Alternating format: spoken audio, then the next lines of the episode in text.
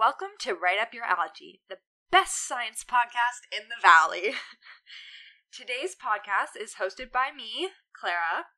And if this is your first episode, I'm currently a fourth year environmental science student at Acadia University, um, working on my undergrad and completing an honors. And my name's Emily, and I'm a third year biology student.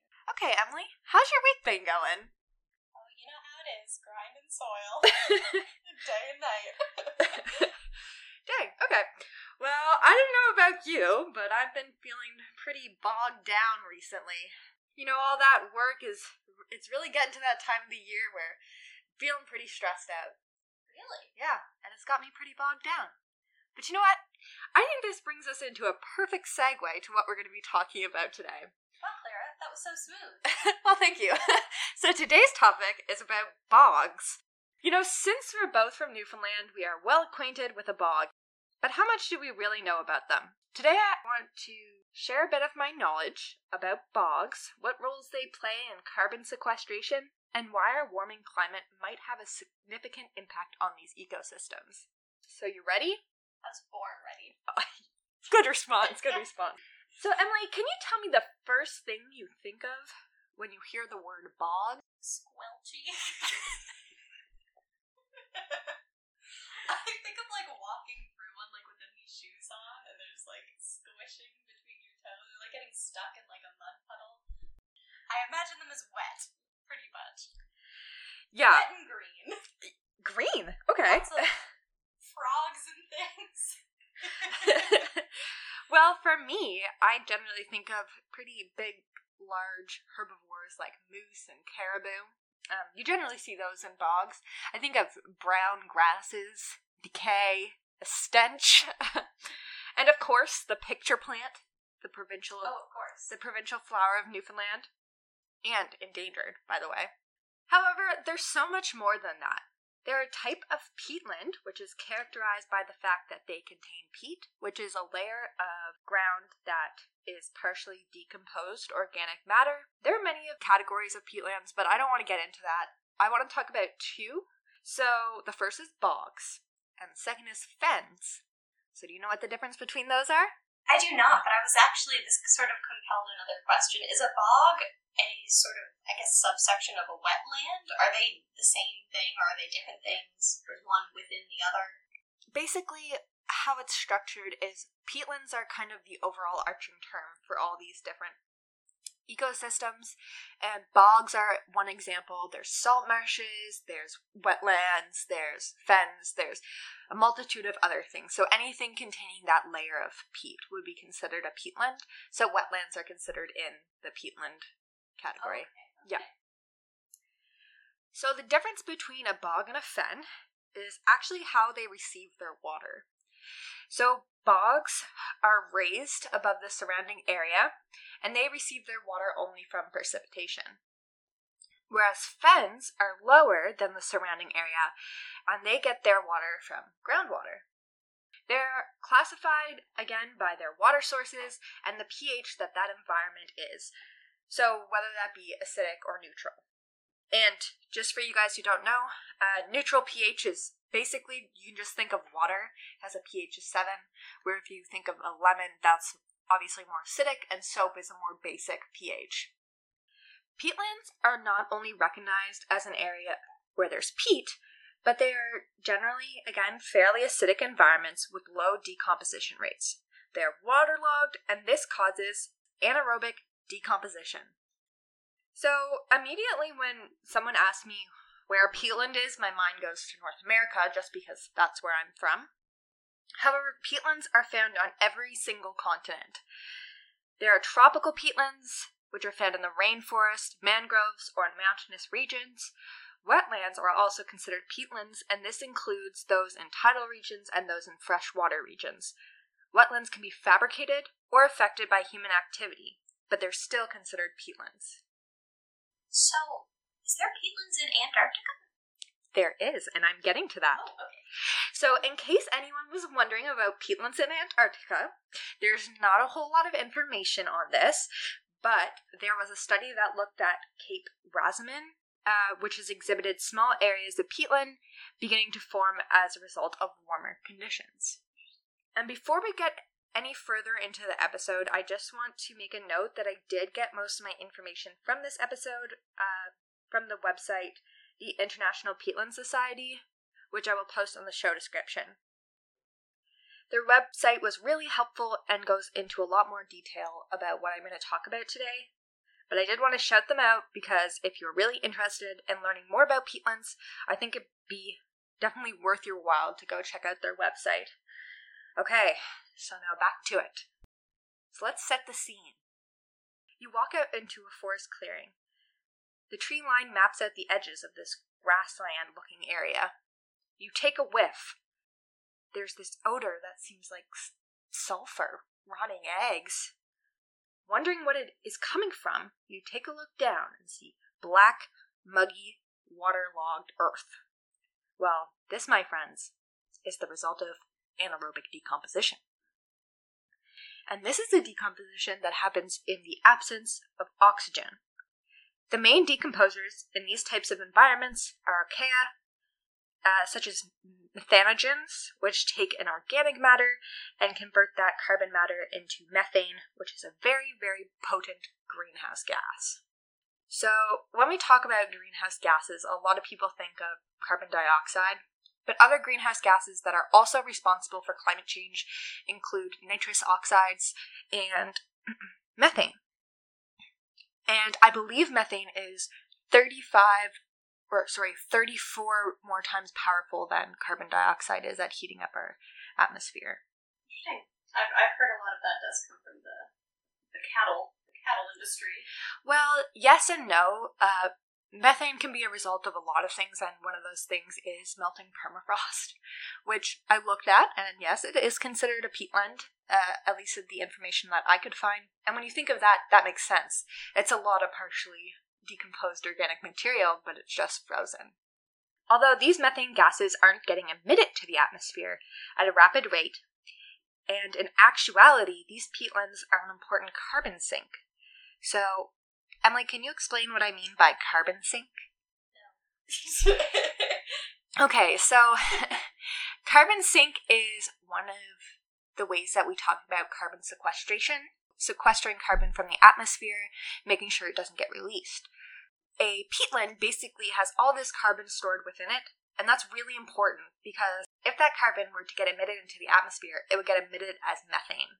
We don't want that at all. That would be very bad.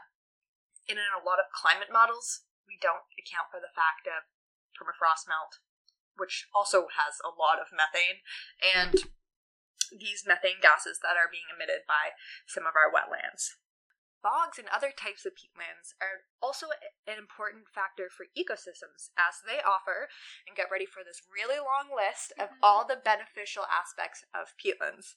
The first is nutrient cycling within the environment, that includes nitrogen, phosphorus, and carbon. They provide habitat for a lot of different organisms, insects, plants, mosses, sedges, grasses, and they do provide habitats and feeding areas for larger mammals such as caribou and moose. They help to form different types of soils, which is also important. There are spiritual connections and educational opportunities in peatlands, and we're going to get into a little bit of that later when we talk about bog bodies. So get ready for that. It's super exciting. they can be used in agriculture and as fuel products, this peat, there are many plants and animals that use the peatlands for food resources, and we even use many of those organisms that rely on peatland for food, again, like caribou. There are large reservoirs of fresh water. Peatlands are actually considered one of the biggest or the bigger portions of fresh water that we have on Earth when we think about where we get our fresh water from. Peatlands are, are quite important for that. They play a critical role in climate regulation, including sequestration of carbon, which I previously stated before is a result of the slow decomposition and longer retention times of carbon. Archaeologically, it preserves artifacts, including human remains. It can protect against erosion and acts as kind of a thick blanket of immobile material. We build on peatlands. Fish can be found in some different types of peatlands. Materials in a peatland are used in different industries, such as textiles, for insulation, and even therapy and body care. But I think it's also important that we just take the intrinsic point of view when we think of bogs and peatlands. All these other reasons is what we would classify as extrinsic, meaning that it serves a purpose that is measurable, whereas intrinsic is just the value within itself. The beauty and the dynamics of these ecosystems are something that we need to take some time to just appreciate. Not only do they serve this unique niche, but they're also terribly critical, important for life, and they also have this rare beauty about them. It's so fascinating that in such a deserted landscape you can find so much biodiversity. The issue with modern day is we fail to recognize just to what extent we exploit this natural resource and how incredibly detrimental this could be for our future. For example, according to the UN Global Peatland Assessment, peatlands cover about 3 to 4% of the Earth's surface, but they store approximately one third of the total soil carbon, which is twice as much as all the world's forests together. Again, when we think of these carbon sinks, we think of trees.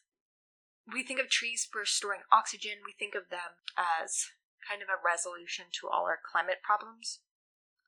But these natural ecosystems, such as peatlands, do a lot more in carbon sequestration. And like we talked about last time in the algae episode, oceans are responsible for most of our oxygen that's produced, and also they're a huge carbon sink so interesting that we've talked about this in all three of our, our episodes so far is the role that trees play is just sort of a symbol, but they really don't play the same role that we maybe attribute to them. Exactly. It's not to the same scale as maybe less glamorous things.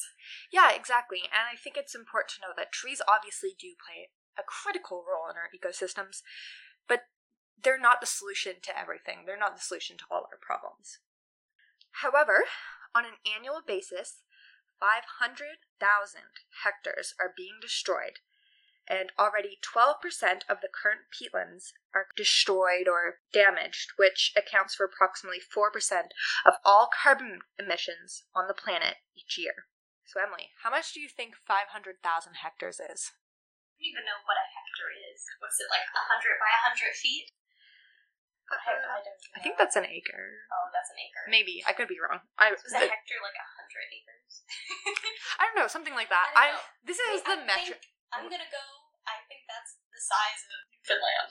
Okay, uh, Newfoundland's a bit bigger. I don't know. So. I was like Corner Brook, and I was like, that's too small. Yeah, too small. So everybody's favorite way to talk about hectares is in football fields. So, you know, just in case you know how big a football field is, it's 934,367 football fields, or just a little less than the entire province of PEI every year. Holy smokes! Yeah. So it's it's totally crazy to me the rate of loss of such a valuable resource. And this is not just a, a pretty ecosystem to look at. It's essential for our mission against climate change. I honestly believe that we should be taking advantage of these natural resources that are designed to sequester carbon. And instead, we focus our attention on technology that can sequester carbon. You know, so it's kind of a little paradox there for you if you. Yeah, it is interesting that we already have you know, I guess our our golden solution, but we just keep getting rid of it and opt for more expensive options, really. yeah. So, like I mentioned before, peatlands have a important archaeological significance. Well, I know you asked me already, but tell me what you know about bog bodies. Uh, I can't say that I know all that much, but I do know that it is always, I guess, very exciting when a bog body can be recovered because they're so well preserved. Like like things like skin and hair can like remain after thousands of years. I, I it's very interesting. Yeah, no, definitely.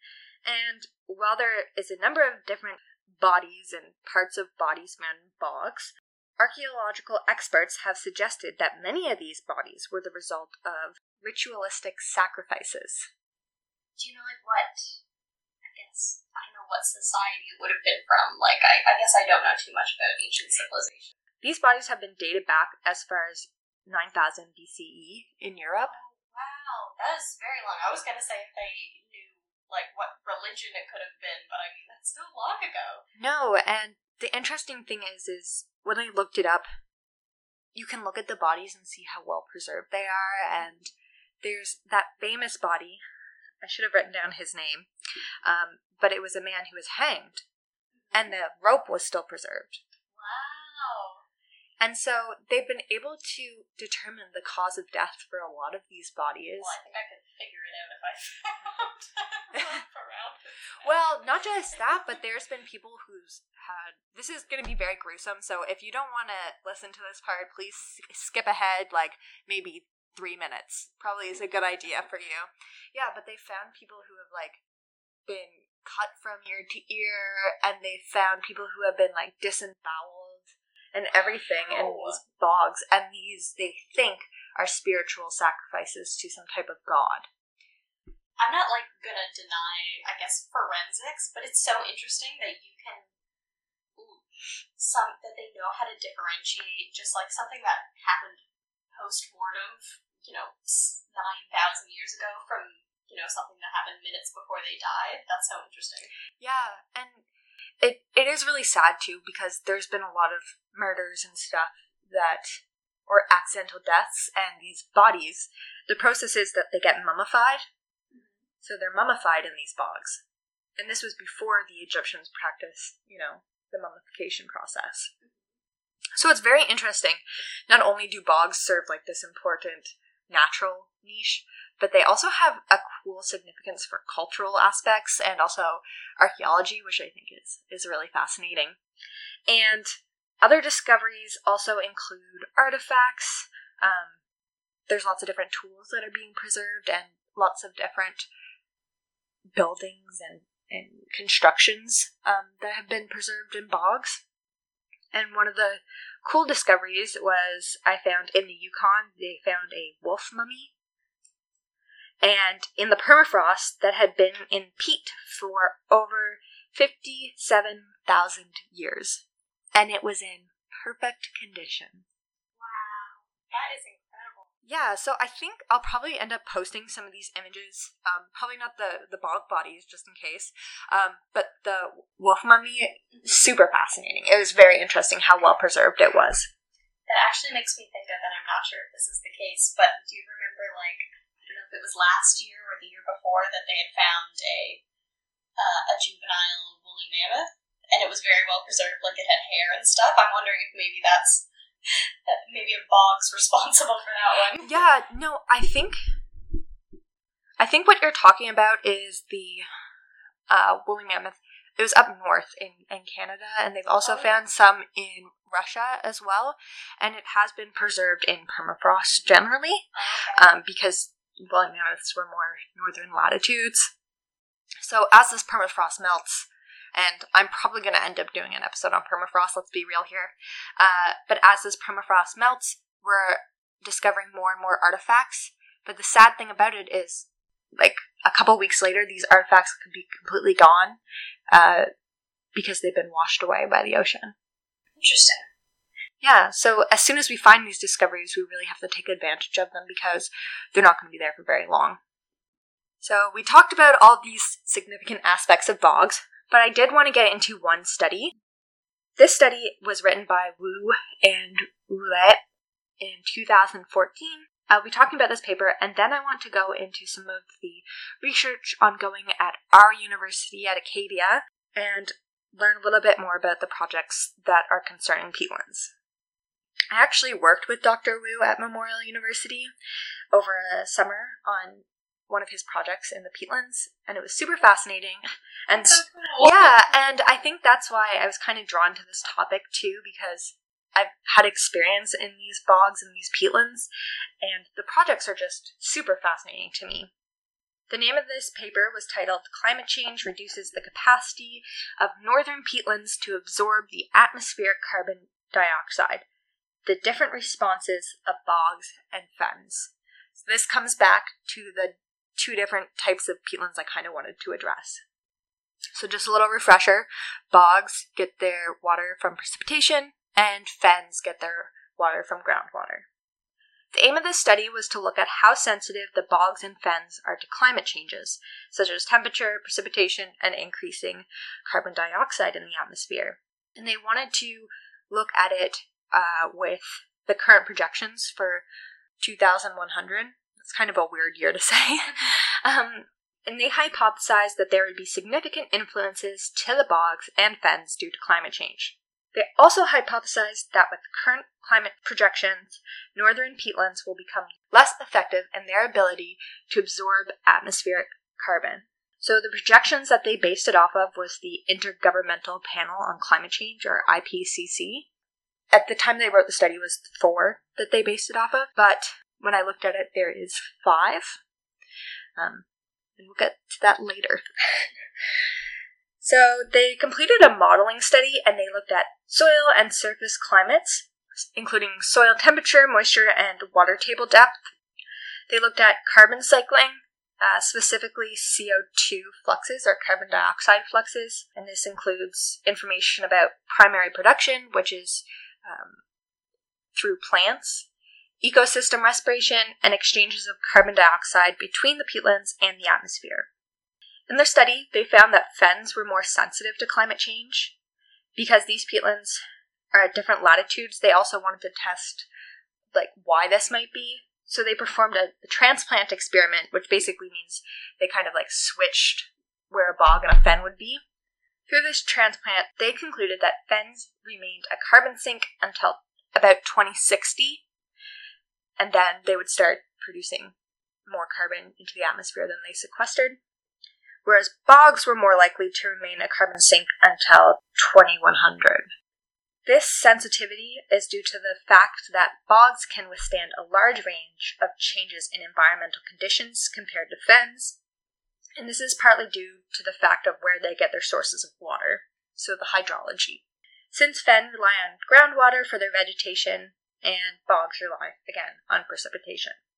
However, they also concluded that it's very important to include northern peatlands in climate modeling for the future, as they are a good indication of carbon cycling through the atmosphere. Do you have any questions on the study? How do you switch out a bog? They, it was so basically what they were doing was a, a modeling experiment. So it was all mathematical equations. Oh, okay. Yeah, and this is just based off of data that they had previously. Just pick up bog. No, no, no. Pick up the fen. No, because you can't do that. Switch spots. no, no. They just it was it's more of a mathematical modeling. So I didn't want to talk too much about that because I don't even understand it. Have went right over Yeah. my head. Right over my head. It already went right over my head. yeah, so basically, the takeaway from that research paper that I want you guys to understand is that environmental changes really affect the fens and really affect the bogs. And it's important that we keep these an effective source of carbon sequestration. But with climate change, it's going to be likely that they're going to be not taking in as much carbon as they're emitting. So that contributes to a positive feedback cycle. And again, they just wanted people to understand that it's important to consider them, you know, when talking about climate change. So now I want to talk about some of the work that's currently going on in regards to Nova Scotia peatlands. There's current work being done at the KC Irving Environmental Science Center uh, that focuses on wetlands in the Acadian Forest region. On their website, they detail some of the student research that is being done, as well as work at the seed bank. If there are any Acadia students out there that are listening uh, to the episode and want to know more about the seed bank or the herbarium, I will include a link to the website in the episode description. The purpose of the seed bank and the herbarium is to store native plants from the Acadian forest region and its wetlands that are undergoing some type of stress, whether that be they are endangered, rare, or that they're threatened by an invasive species.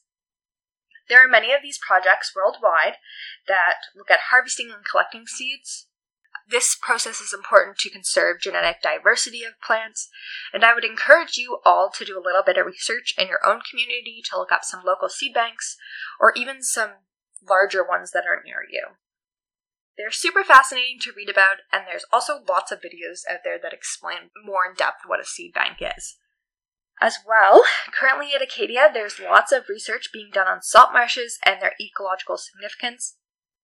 These peatlands are such an important ecosystem, and they are also very interesting to research. There's many opportunities out there to get involved in wetland restoration. In Canada, and I believe in the United States as well, uh, Ducks Unlimited is one of those organizations, and it aims to help protect and restore wetland habitats. So, for any of you who are interested, I can also include a link to their website if you want to check it out. But again, I would encourage you to look up in your own region what kind of wetland restoration projects are ongoing. So, that pretty much is everything I wanted to cover in today's episode.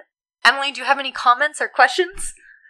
Another thing about Ducks Unlimited is, especially sometimes Ducks Unlimited will have, of course, they have their, I suppose, their main page, but they also have, I guess, more local pages. Like there's Ducks Unlimited Nova Scotia, and they're always posting like calls for volunteers and stuff like that. Like they've been posting in Nova Scotia at least like banding opportunities for like owls and ducks and things like that. So this is a really great opportunity to get some you know, resume points, you know, university application points. You know, it's a great volunteer opportunity and just a way to help out your your local wetlands. Exactly. And anybody can get involved in these types of projects. I mean, it's it's a community-based kind of organization, so I would definitely encourage you if there's a Ducks Unlimited in your area to get involved in some way shape or form. So I was talking to my partner and he came up with a very good name for this quiz segment. I know we've had a couple different goes at it, but he said we should call it trivia, which I just think is amazing. so after this episode comes out, I'm going to put a poll on Instagram and you guys get to vote the best segment name. So just to let you know the options, we have Quiz Pen, which was very bad, very bad pun, Clara. Believe it or not, which I think we can turn into like a different type of segment like maybe like myths or facts. I know you were talking about that before, but anyways. And then trivia. Um, I know what I'm going to be voting for. Emily, do you? I think I'm sticking to my guns with this one, actually. oh no! okay, so let's get ready for some trivia. Question one What is not one of the IPCC future climate scenarios? A. 1.5 degrees Celsius by 2050. And when I talk about, I mean an increase in mm-hmm. 1.5 degrees Celsius. B, 1.8 Celsius by 2100. C, 4.4 Celsius by 2100. Or D, 3 degrees by 2100. I think it's A. I don't think it's as big. I don't know. I don't think it's going to be as big of a jump. So the correct answer is actually D. Oh god, that's the highest one.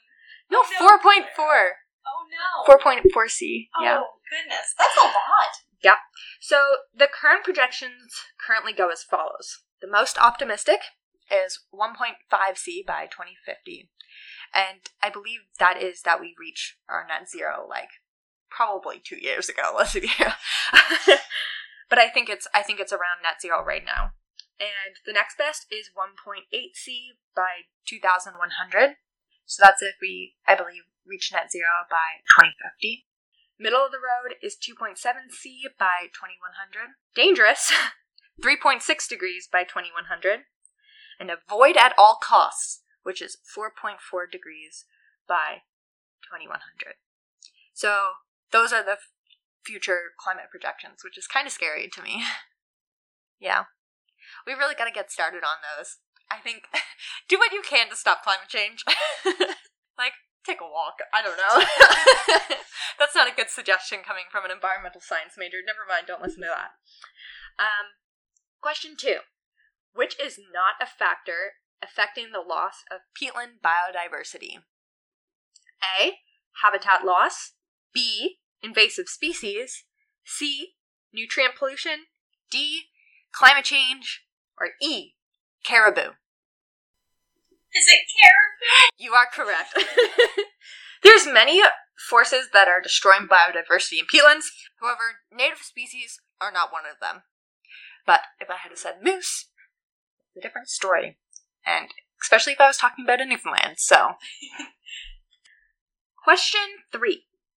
What is one of the ways you can help protect our peatlands? A. Get involved in your local seed bank. B. Educate yourself on peatlands in your area. C. Volunteer or participate in restoration projects. D. Contact your local government and ask about their protection plans for peatlands. Or E. All of the above. Is it E all of the above, Clara? It is E all of the above. Please get involved with your local peatlands.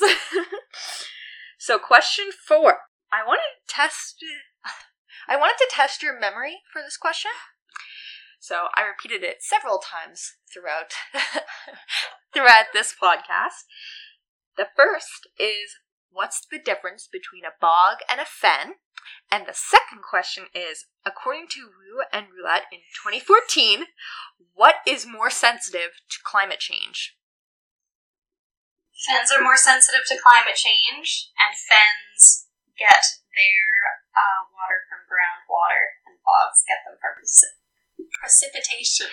That is correct. Oh, And I hope I'm so and I hope all of you at home kind of follow along with the quizzes. They're very fun for us. Um, so that's it for the episode. But don't forget to leave a rating and a review of our podcast so that we can expand our audience and provide more education to more people about our environment. Tell your friends and family who have any type of interest at all in the environment. And you can also follow our Instagram page at Right Up Your Algae podcast. it's all one word, all lowercase, so that you can receive updates about our episodes and have access to photos for each of our episodes. So today I'll be posting images of peatlands and bogs and restoration projects, pictures of seed banks, and maybe even a mummified body or two. And we really appreciate you listening to us today, and we hope this episode was right up your algae. that was so good. Four is er, sorry, three is for We went A, B, three. yep.